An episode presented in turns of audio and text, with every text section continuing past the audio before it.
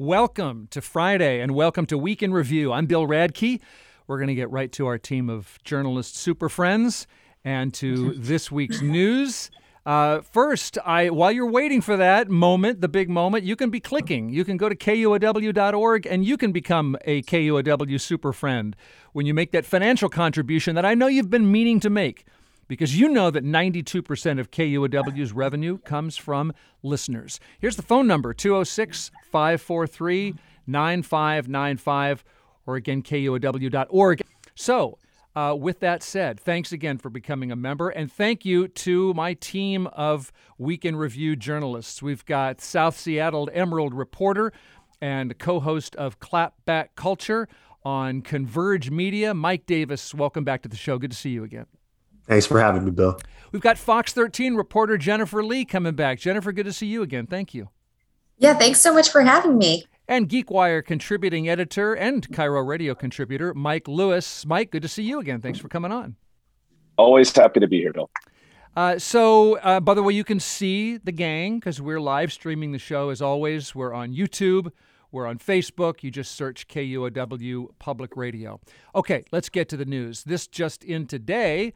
Amazon has union employees. Warehouse workers on Staten Island, New York, voted by a big margin to unionize. I saw that the New York Times called it one of the biggest victories for organized labor in a generation that could herald a new era for labor unions in the United States.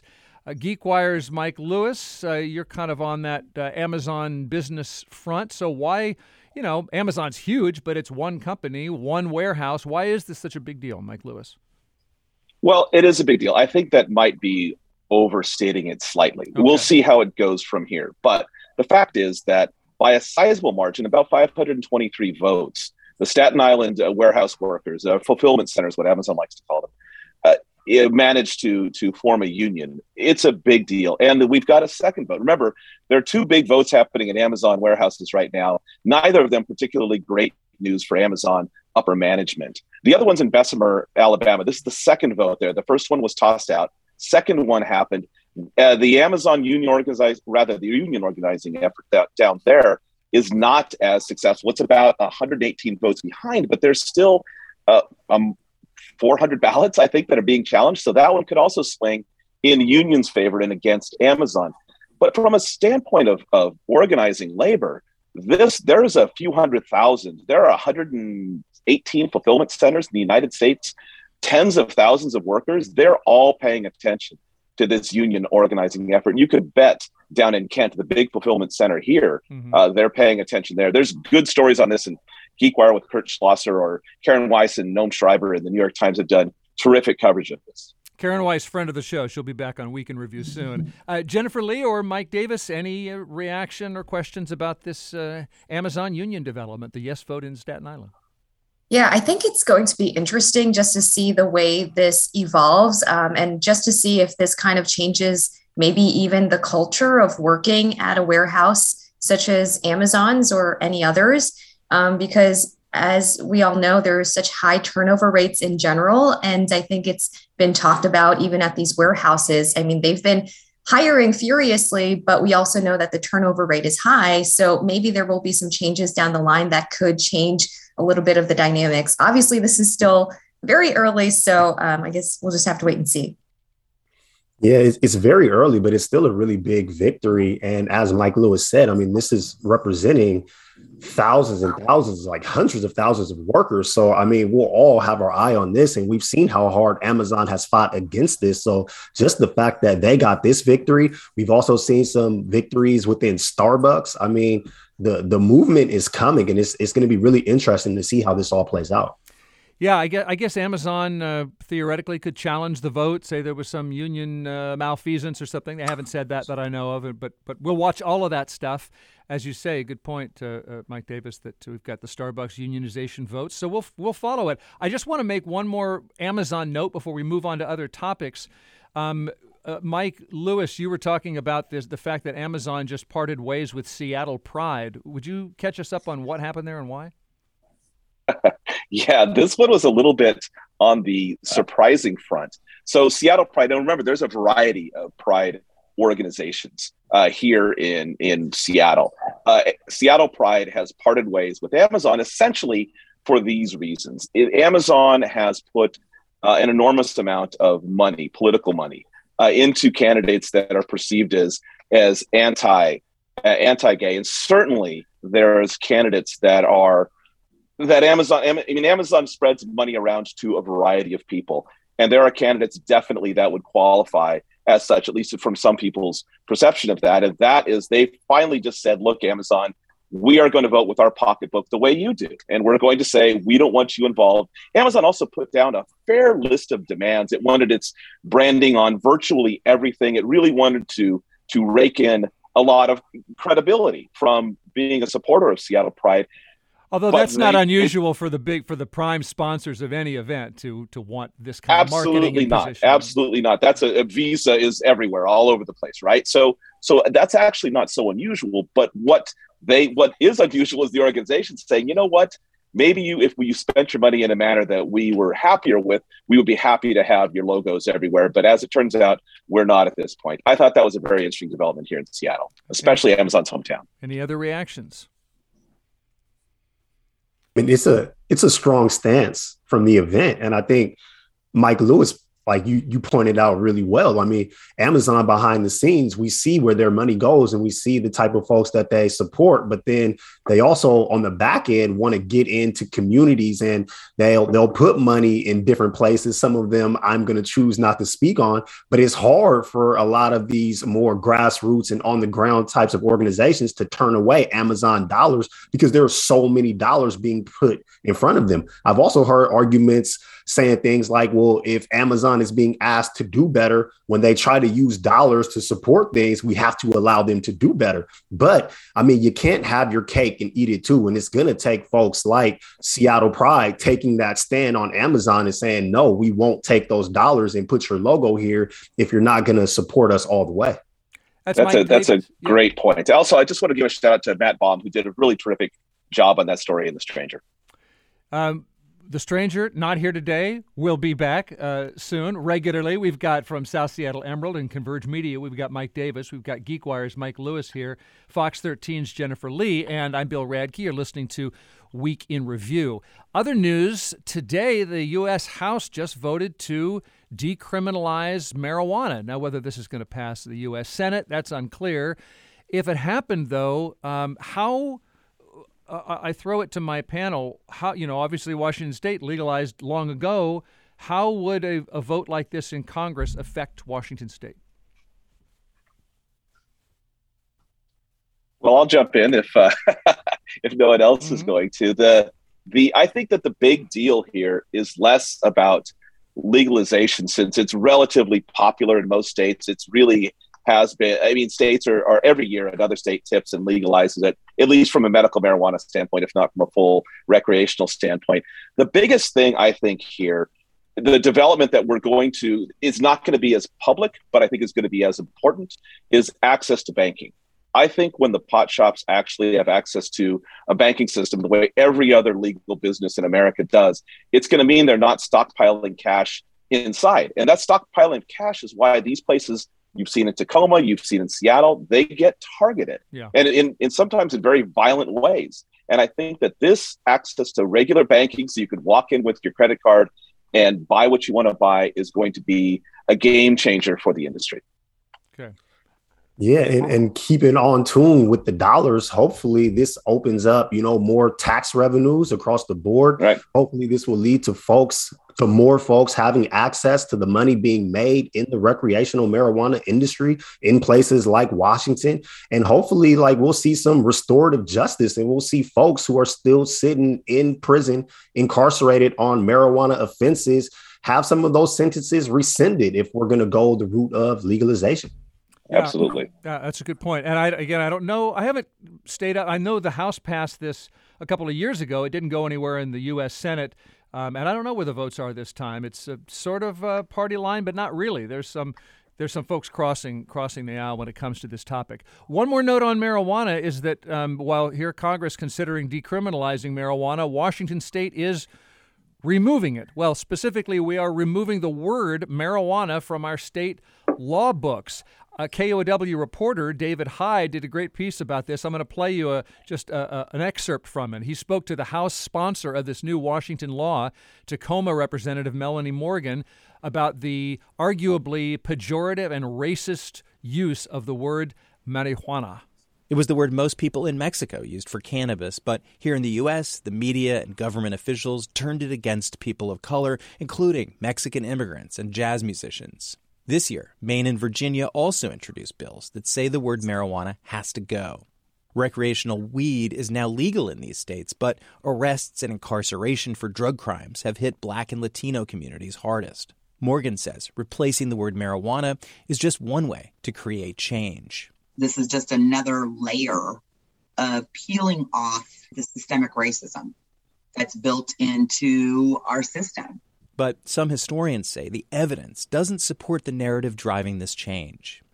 Isaac Campos is professor of Latin American history who studied the history of weed. The idea that the word marijuana is racist, I just think it's nonsense. Uh, mar- marijuana is just the Mexican word for cannabis, for drug cannabis. Campos says the word marijuana came to America from Mexico. By the 20s and 30s, anti drug crusaders in America were spreading false claims that smoking weed led to insanity and even death. The 1936 movie, Reefer Madness, famously repeated this misinformation. Debauchery, violence, murder. Anti drug activists sometimes linked Mexican immigrants and other groups to terrifying tales about smoking cannabis and often used the word marijuana. Then, in 1937, the government outlawed the drug. But Here's where things get controversial. Campos says the stories about marijuana leading to madness and violence didn't originate in the U.S. They were first printed in Mexican newspapers, and the Mexican government outlawed the drug nearly 20 years before the U.S. did. As immigrants moved north, Campos says many carried negative stories about marijuana with them, and American media reprinted anti weed stories from the Mexican press. Campos says the story of the word marijuana is a story about the influence of Mexican culture. And he says banning the word erases that history. That is an excerpt of my colleague, uh, KUOW reporter David Hyde's piece about the fact that in, this is going to take effect in June. The word marijuana is stricken from the record in Washington state. Uh, so you can go to KUOW.org and hear all of David's piece. There's a couple film clips in there from Reefer Madness and from uh, Dazed and Confused as well. Um, I, will throw it to the panel. Uh, Mike Davis, I'll start with you. Any opinion about how and whether striking the word marijuana from our law affects anybody, anything. I mean, how are we supposed to to react to this? They they remove a word. Like, what does that really do? Who does that really serve? I mean, people that are incarcerated right now are still going to be there with or without this word. I think the move, if you want to address racism in marijuana, then you need to look at fully legalizing it. You need to look at restorative justice. You need to look at the families that were impacted when they had family members be taken out of the home and be incarcerated behind marijuana. You have to look at communities in Seattle, like the Central District, where Black folks for years were incarcerated behind marijuana. And then Uncle Ike's pops up and they've just been selling weed illegally. Like these are real things. There's real legislative change that can go towards addressing systemic racism. Changing changing the individual word in the laws doesn't do anything for anybody. So, no, there's no pats on the back for this. This is purely performative. Any other reaction to no more marijuana officially in Washington? I'm really glad to hear Mike Davis's, you know, thoughts and comments on this. I think it's really important to kind of point out, uh, okay, like yes, we're taking the words out from the law, um, but I mean, in general, if we're going to be like so focused on the word marijuana, I mean, I think that people are still going to call it marijuana. And like Mike Davis was saying, um, really, it's not going to be having a, a change in people's lives um, that have, as a result, you know, just um, had these experiences in life and were oppressed as a result. Um, but I also found it interesting. Um, I really enjoyed reading this article and seeing the video clips because I felt like I was also walking through like history and just seeing the way that it has been portrayed. And whether it's like a word or a product or whatever it might be, I think it's people who kind of project what their thoughts are on something. Um, so I think it's also an interesting commentary just to see the way that it's all evolved throughout history. We need to pause there on Week in Review. That's Jennifer Lee from Fox 13 and Mike Davis from Converge Media and South Seattle Emerald. Mike Lewis here from GeekWire. And uh, again, uh, the that that piece from David Hyde's on KUOW.org, and I don't know if I mentioned the official word is now cannabis. You can call it weed if you like. You can call it marijuana if you like, but uh, cannabis officially in Washington State. And we're following the news of the week for you as we do every single week and it's a chance to highlight our local coverage and also to highlight other great journalism being done. I like to put KUOW in that category, but uh, I would say the same for all of my fellow journalists. This is a chance during the spring membership drive for you to do something you're always talking to KUOW about. You support local journalism and a diversity of local journalism, and that's happening right here at KUOW, where 92% of our revenue comes from you, the listener. This is our membership drive, and here's how you can become a part of it. Become uh, join the family here, kuow.org. We have a phone number 206 543 9595. You can join. Let's see, Janet in Edmonds wrote in just now to say, I am a 70 plus years old white woman and have been a listener and supporter for decades. I love that KUOW includes so many points of view in their stories and reporting. KUOW helps me to be a more open and accepting person. And Sue in Gig Harbor says, I trust the integrity of the news. I love the shows where I learn about science, economics, psychology, etc. I love the Moth Radio Hour and other creative programs. What do you love about KUOW? What do you depend on KUOW for? What would it be like if KUOW blinked out of existence? Think about that. And for the people who are around you who maybe can't afford to make a donation right now, if you can, go to KUOW.org or pick up the phone 206 543 9595 and keep this important service sustainable. We'll be right back.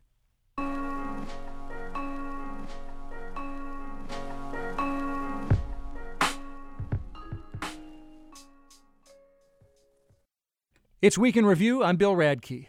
I'm waving at you, which you can see if you're watching the live stream of the show. We're on YouTube and Facebook. Just search KUOW Public Radio. Otherwise, you're just going to have to take my word for it that we have Jennifer Lee here, Fox 13 reporter, and GeekWire contributing editor Mike Lewis, and South Seattle Emerald and Converge Media's Mike Davis and we're uh, breaking down the news of the week for you. This week, a King County inquest jury unanimously ruled that Seattle Police Department officers' use of deadly force was justifiable when police shot a theft suspect to death in Pioneer Square. And we got the story from KUOW's Amy Radil. The jurors agreed that Damarius Butts robbed a convenience store and refused officers' commands to drop his handgun as he fled. Three officers were injured in the exchange of gunfire. Jurors said Butts's actions presented an imminent risk of death when four SPD officers fired their weapons at him. The jury agreed that Officer Elizabeth Kennedy fired shots that caused Butts's death. They said whether Butts or Kennedy fired first is unknown. Whether Butts or Kennedy fired first is unknown. Mike Davis, that sounds like a major unknown. And uh, this inquest process is, is, is new. It's been revamped. So, what, what's your takeaway from all this? What should our takeaway be? Well, I mean, I, I, do think that it is important to know who shot first because in the inquest, I mean, they're looking at how necessary the use of force was, but also did SPD use de escalation tactics? In a, a lot of cases, you know, whether or not they do de escalation always comes, it's always contested. I think the larger issue is the inquest process in itself and in this case, um, I think it played out as we'd expect. I mean, look, if you have a case, somebody committed a crime, you got multiple officers that get shot, then of course they're going to find that SPD was in was within their rights to use force. Now, should deadly force be used for someone that was stealing snacks from a convenience store? I would say no. But I would say that this investigation played out as expected if your question is the inquest process in itself and how effective it will be in the future, I would say let's hold off and let's see what happens in the case of Charleena Lyles. Let's see what happens in a case that isn't as clear cut as suspect commits crime with weapon. We have plenty of cases that we're going to see where SPD killed an unarmed citizen. And let's see if these inquests come out favorable for the public in those particular situations. Mike, can you give us an idea for those who haven't followed this? The this inquest process has been on hold for years. Uh, victims' families tended to complain about an unfair process, and the county changed it. It was quite the controversy, though, for, for going through that process. What what should listeners know about basically how this new inquest process is different? If you think it's different in an important way.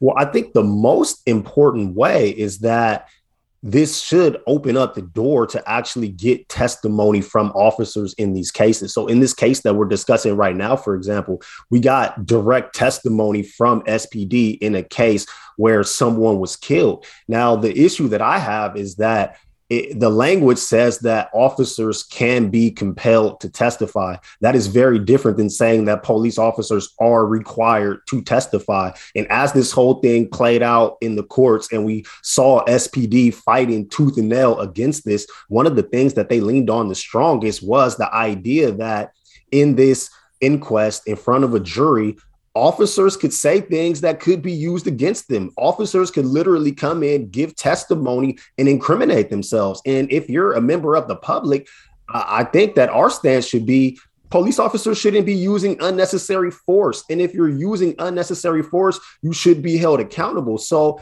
I want to hear directly from the police officers that killed Charleena Lyles. I think that this is going to be a great case to watch. I hope that this is the next inquest that we get. And more importantly, I want to see what happens when officers are being asked to testify in a case where this unarmed woman was murdered in the home with all of her children.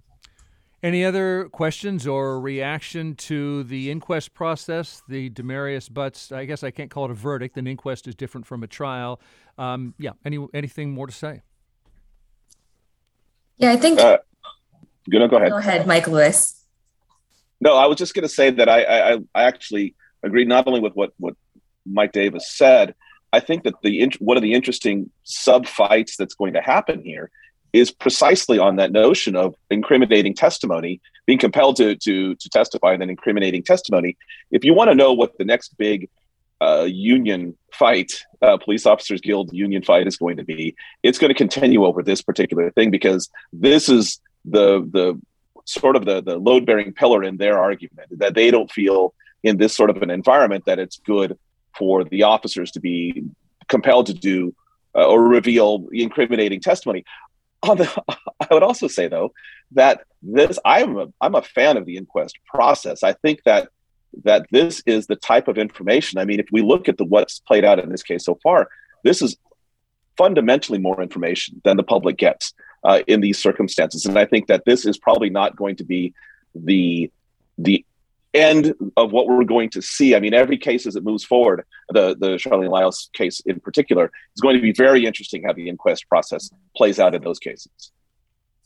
Yeah, the whole point of an inquest is to have fact finding, and I agree with both Mikes here. Um, that having the account of police officers, especially in a deadly force investigation, is very important. Um, but also in reading uh, the KUOW stories, I also appreciated the changes of, you know, providing counsel to family members to make sure that their voices are also heard. Um, obviously, going through an inquest process, it's not something um, that these family mem- members want to be going through. It'll never take away the loss of their loved one. Um, but I also got the impression that perhaps some of their deepest questions would also be represented represented, which I think is very important. Thanks, Jennifer. You're listening to Week in Review on KUOW Seattle. I'm Bill Radke, and Jennifer Lee's here from Fox 13, and Mike Davis from South Seattle Emerald, Mike Lewis from GeekWire, and we're joining you as we do every Friday. I just got this note from a KUOW listener. This is uh, Camille in Seattle says, Thanks as always for everything. I especially like Friday programming. Me too. I think Week in Review is an excellent way to end the week with uh, local journalism here, uh, where I check in with my colleagues who are doing such good work, and together we help you understand the meaning of the week's events. I'm telling you all this because it is a pledge drive. This is our spring membership drive, and I'm just going to take another moment more before we roll on with the show to remind you that the vast majority, 92% of KUOW's revenue comes from you, the listener. And here's how you do that. so quick and easy. Go online, kuow.org, kuow.org, big orange donate button and it's quick. Or you can also pick up the phone, talk to a human at 206 543 9595, 206 543 9595. Okay, that's it. I know you want to listen to the news. Uh, maybe call or click in as you're listening if you get that chance this hour. And we'll be right back with more Week in Review.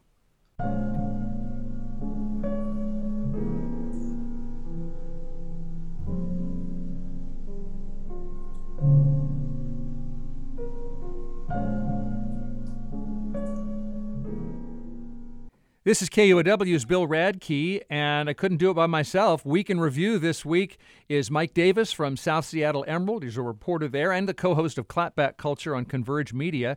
And we have GeekWire contributing editor and radio contributor to KIRO Radio, Mike Lewis, and Fox 13 reporter Jennifer Lee. And all of it is visualized in uh, little boxes on your screen because we're live streaming the show. You just go to. Um, Facebook or YouTube, and you search KUOW Public Radio. Okay, what we do on Fridays is figure out what happened this week and uh, and what it means to you, what you can take away from it. And of course, fighting is continuing in Ukraine today. I saw Russia accusing Ukrainians of a cross-border attack, a helicopter attack, and we'll of course have continuing coverage of so-called peace talks and evacuations and all of that all through the day and the weekend uh, this week, Jennifer, I saw that you went to a Polish school in Bellevue where they were collecting donations for Ukrainian refugees. And one of the parents there, Joanna Milik, said she wants her teenage daughter to understand the importance of helping others.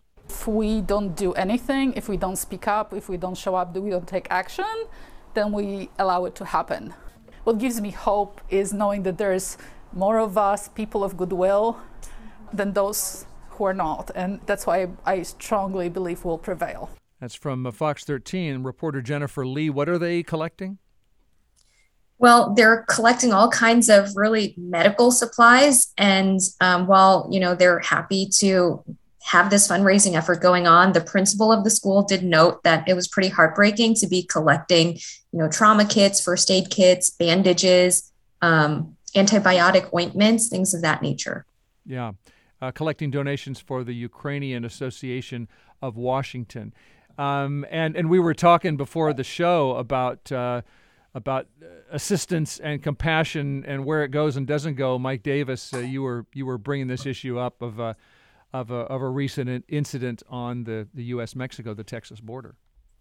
Yeah, and and I, I do want to say, I mean, look, it's not it's not the oppression Olympics. We're not. I'm not trying to do this or that. I'm just saying we have the capacity to help everyone. We want to step up and help the folks in Ukraine, then absolutely we should do so. We see those images, but I just I can't forget the images that I just seen a few months ago of those Haitian refugees being approached by US border patrol with whips, with like literally whips being driven back to the border. I, I can't ignore, you know, what happens to the people from South America or Mexico or those countries below the border who try to come up and you know they're having their women be sterilized or they're being put in detention camps and we had images of folks being separated from their families like it, it just it's really shocking to see how black and brown immigrants are treated in America versus how we are approaching this situation in Ukraine. So should we be helping the Ukrainians? Absolutely. But there are also a lot of other people that need the US's help. And we turn our back on those people in some of the most horrific and inhumane ways. I know some, at last I saw, maybe 12,000 of those Haitian people were allowed into the U.S. to have their asylum requests um, evaluated, but I, I, I haven't followed up. I don't I don't know what the what that process and what that approval process is going to be like. That's true. And, and let, let's just say though that that's 12,000 people who are going to maybe or maybe not be approved. But we also have reports that 100,000 Ukrainian refugees are going to come here and our country is going to offer them a billion dollars in aid. So in this time where we're seeing homelessness rampant across the nation, in America, when we're seeing eviction moratoriums end and folks being kicked out of their homes, we just had reports that the US government doesn't have any more money to help with COVID testing or anything COVID related. And we're seeing inflation at our grocery stores. We're seeing our gas prices soar through the roof. All of these things that are happening right here at home, and we're going to send a billion dollars to Ukraine. It just, it really just doesn't add up as an American citizen right now. Uh, I guess the U.S. did open our borders to uh, Cubans when Russia backed Fidel Castro. You just need to get in on the Cold War, apparently, to, uh, to get that kind of attention. Any other reaction, questions, observations on uh, on Jennifer's story about uh, refugee assistance? Uh, it was a terrific story, and I think that that Michael's point is is really well taken. We can mobilize with emergency money for the things we choose to, right? And we can also not mobilize. I mean, a decision to not do something is a decision as well. And I think that his point about what we choose to, where we choose to put our money and where we choose to not, and where we choose to open our borders and where we choose not to is is pretty telling. Uh, in if you look at it closely, what we, the immigrants we tend to make it more difficult for and the ones we tend to make it easier for. And I do understand the distinction between regular immigration and wartime situation, but nonetheless, I think his points are well taken. We did to check in with our community feedback club. You could, you, by the way, if you're interested in being part of that, go to kuow.org/feedback because we asked people, have you been compelled to help Ukrainian refugees? What are you doing? What about refugees from other places? Andrea from Vashon Island says, I've donated money to World Central Kitchen, Hebrew Immigrant Aid Society, Seattle Jewish Federation in support of Ukraine, and help coordinate support for the household needs of Afghan refugees being resettled in South King County. Donna in Snohomish says, I've befriended a family I met via eBay and have been trying to raise funds to send. Uh, I don't know much about eBay, but uh, I don't know. Those words make me wary, but uh, but anyway, good. You know, good good luck. I hope you can help somebody. Aslan says when the Bosnian War was happening, I helped out refugees. It was an unforgettable experience. I was put out though that some helped but imposed their religious beliefs on those at severe disadvantage. So I stopped because it was too disheartening to see some people helping only to fulfill some selfish or self righteous motives.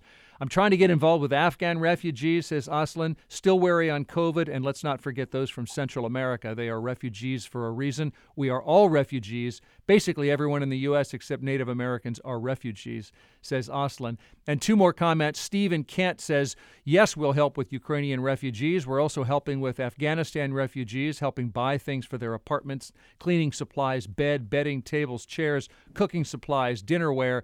You can find ways to serve by going to justserve.org. And finally, Jonathan in Bellingham says, I volunteer with World Relief in Whatcom County. They just opened a new office this year. All our refugees so far have been from Afghanistan. It's been one of the most rewarding things I've ever done. We love refugees, they make our community stronger.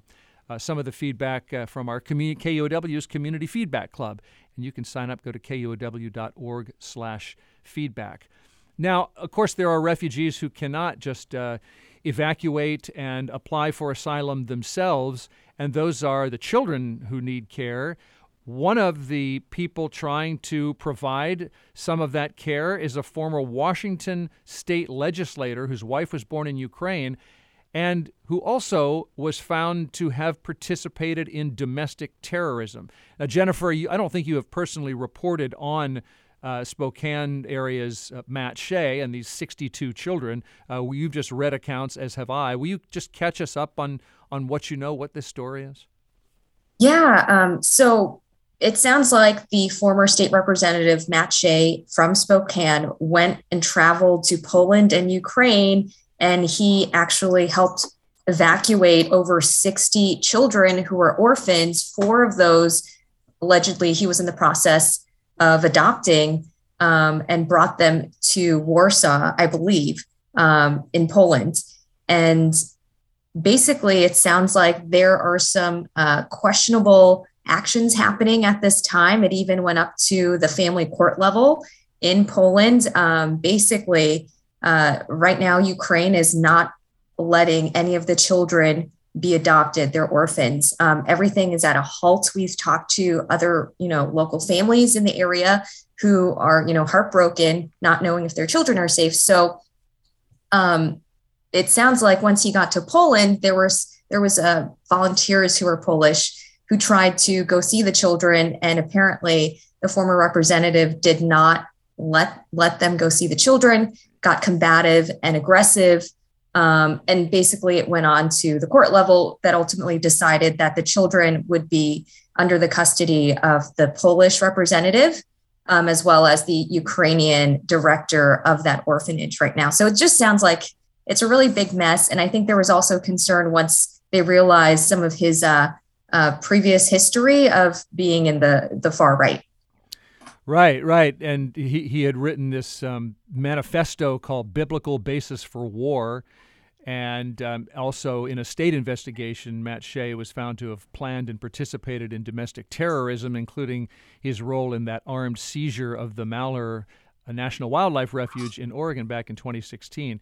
So uh, thank you for that rundown, Jennifer. The this this city in Poland is saying they're considering investigating Shea's actions. I don't know have, have, any personal, you know, I'm sort of passing on accounts from other journalists and um, and and can't speak one way or the other about Matt Shea's actions, but.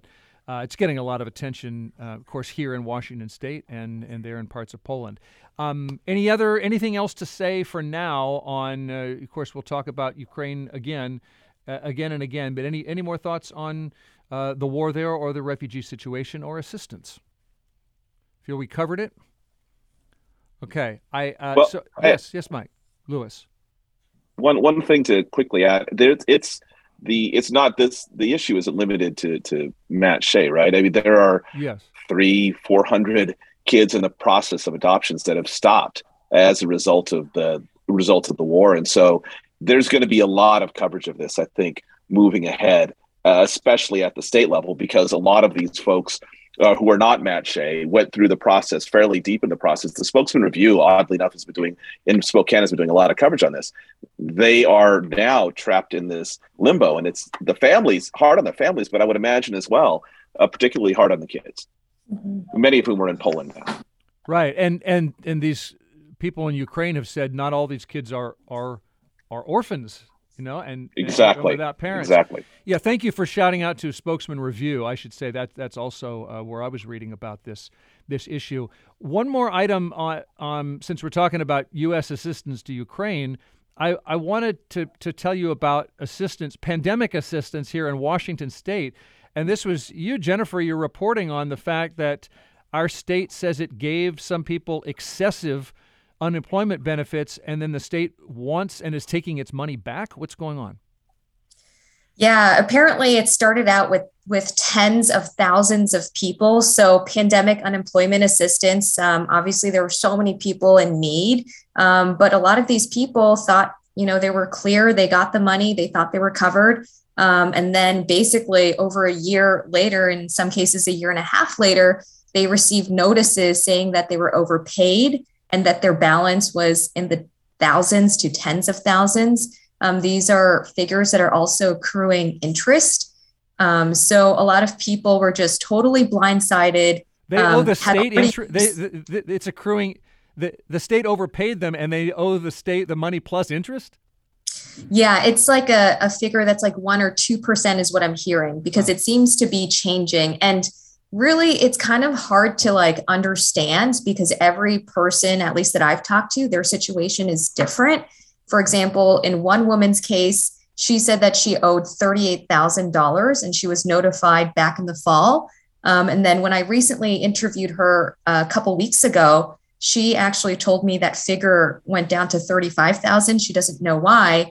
Um, but in most of these cases, um, so ESD is saying if you submit the proper documentation, that's really all it takes to kind of clear the balance. And um, now I believe it's in the thousands that you know people still have these like remaining balances, um, but it, it's really like unclear. I think it, it sounds like everyone should probably appeal it um, one man told me he even called the governor's office, and the person who answered the phone was like, "Don't pay it.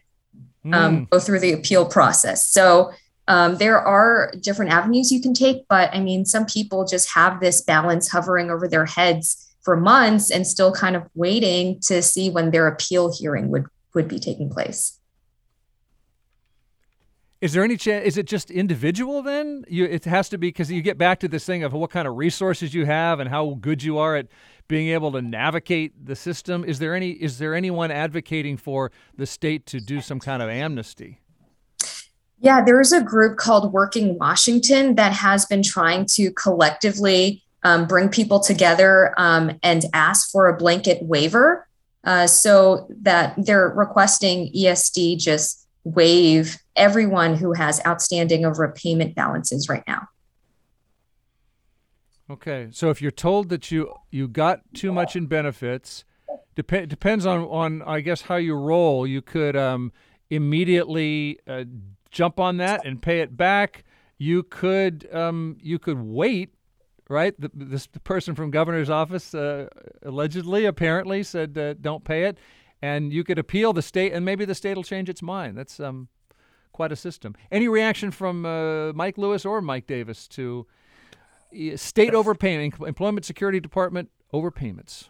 That was excellent. I don't. Oh, go ahead. Go yeah. ahead. Mike. No, no, I just don't even know where to start on this one. This is one of those things that just gets me so riled up the state was did had such an abysmal performance getting people the money that they needed. Let's we can set aside the six hundred million dollar hack of the system uh, with because they had outdated security software. But let's just get into the fact that the state was unable to release payments to people for months and months and months. And then finally, released some payments to people. I mean, perhaps maybe what the state should do is just ask the people who it's now trying to claw back money from to just send it to the people who never got any because it was it was the employment security department's performance through this whole and i'm not blaming the individual line workers i don't think it's them the leadership was uh, was lacking, uh, severely lacking, if not abysmal, uh, in the in the distribution of money. Remember how many people, the tens of thousands of people who didn't get any money all the way through the process for months. These are people with mortgage payments, these are people with rent payments, with food, with tuition to pay, and the state couldn't seem to get away from itself enough to distribute the money and now it's trying to claw back money from the overpayment. Simply handle it in a in a fair fashion. If these people were overpaid they should have to pay it back. But claw it back in a in a in a manner that allows people to make reasonable payments and the adding interest on a state mistake seems pretty unfair it seems extremely extremely unfair. And you made great points about all of these missteps. And you know the government is a huge machine so it's not the individual workers it's the system itself. But it's jarring that in this system that delayed those payments that made all of these clear cut mistakes on the back end they're sending out immediate requests for 38,000. Exactly. 50, exactly. Like, how could you do that? These are the people that needed the assistance the most. These people aren't going to have that in a lump sum. How could you ask for that? And then the idea of charging interest on a mistake that you made, I mean, it's just ridiculous. But it was excellent reporting. Hearing those stories directly from those people was definitely impactful. That was a great read. Well, thanks. I, I was I was feeling uh, gloomy uh, there, and a good point about uh, Jennifer Lee. That's why we bring reporters like you all together and uh, and convene our local journalists and figure out what happened this week every Friday. Uh, is there anything we're getting toward the end of the show here? Um, and of course, I want to say uh, that we're doing a fundraiser. Not you, I. KUOW is doing a fundraiser here, reminding you to donate online, kuow.org. Um, but it's time to end on a hopeful note. Or did anything happen this week that uh, give you, gave you a lift? a smile and you want to pass it on to our listeners. I hope something. I'll say something, but unfortunately, because I'm a journalist, I can't offer any sunshine without a little bit of cloud in the horizon. Yeah, we are. We're um, built that way. I, I, you know, actually, what gave me a little bit of a lift uh, is that the the United States qualified for the World Cup. So I'm kind of happy about that. I love the World Cup weirdly enough, here's the cloud on the horizon. I'm probably going to be boycotting this one uh, personally and in, in the in the establishment that I own, just because the, this is a bar you're talking labor about, issue, which is which is a which is a uh, it's another topic for another time. But sorry, even Mike, so, Mike Lewis, I think I talked to. I'm sorry. Fan, I'm sorry. This is a this is a Zoom thing. I wanted when you said establishment, I wanted to tell the listeners you're talking about the bar oh, that you co-own. Yeah. And I don't know if people heard what issue you're talking about. So please continue. Oh, sorry, sorry. It, it, the the issue with the labor that is required to build a venue, venues for a World Cup uh, Qatar or Qatar, the the country that's hosting this one, as credible uh, accusations from Amnesty International on down of thousands of workers who died on on the construction projects of people having their passports confiscated, blah blah blah. Hmm. It, it's it's on, and I didn't want to sort of take the here's the the clouds I'm bringing to it. Uh-huh. I'm thrilled about the U.S. qualifying the World Cup. I love the World Cup. I'm a little bummed about the backdrop to the World Cup this year. So there's my sunshine, and there's the rainstorm following it.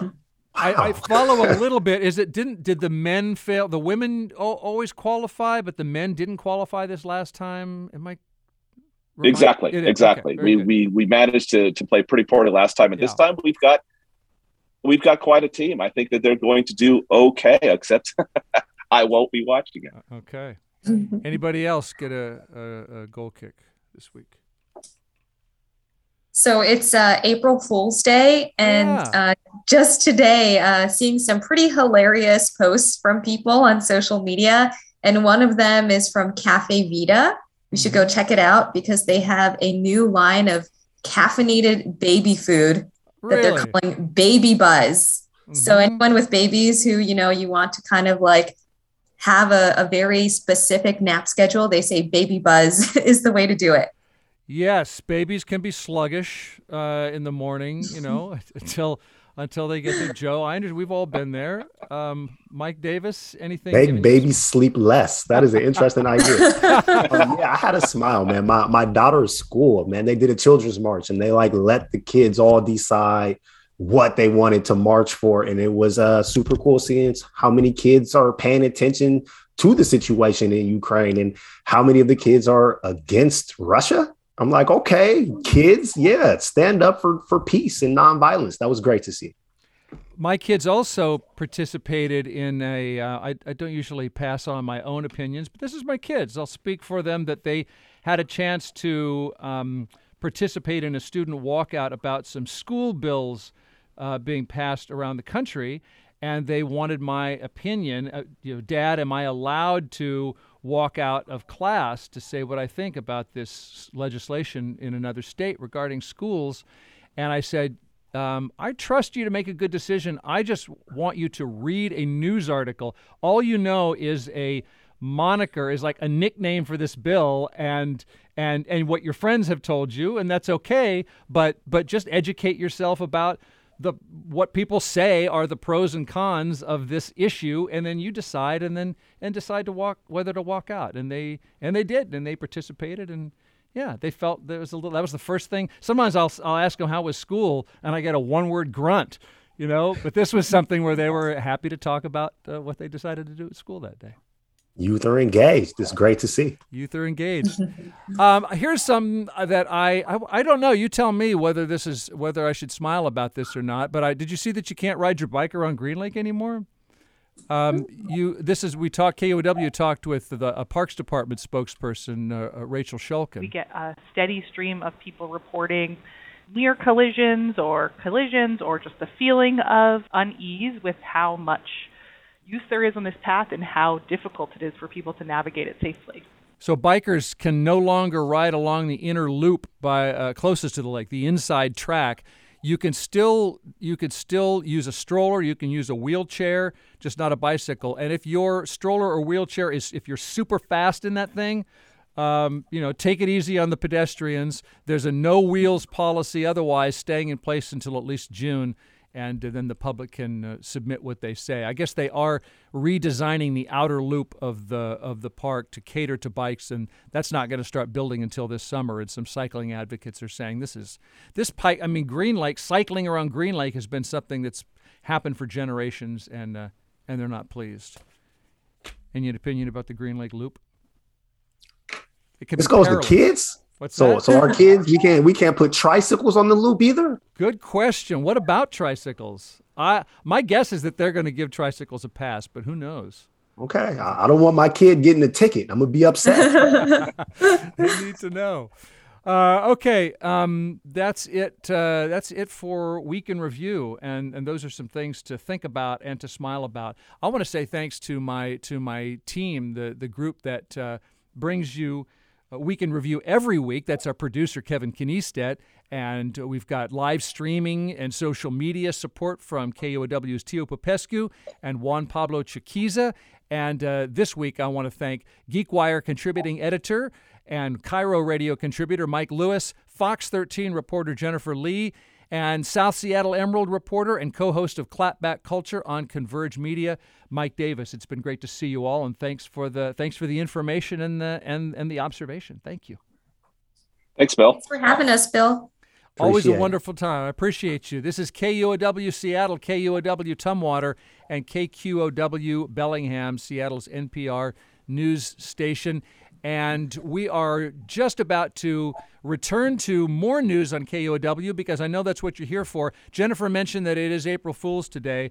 If I were going to pull an April Fool's prank on you, I would tell you that KUOW gets 9.2% of our revenue from our listeners because that would be hilarious because I would I would have changed the decimal point. It's actually 92% of KUOW's revenue comes from you the listener. In other words, KUOW is an excellent service because of other people having contributed in the past. What about you?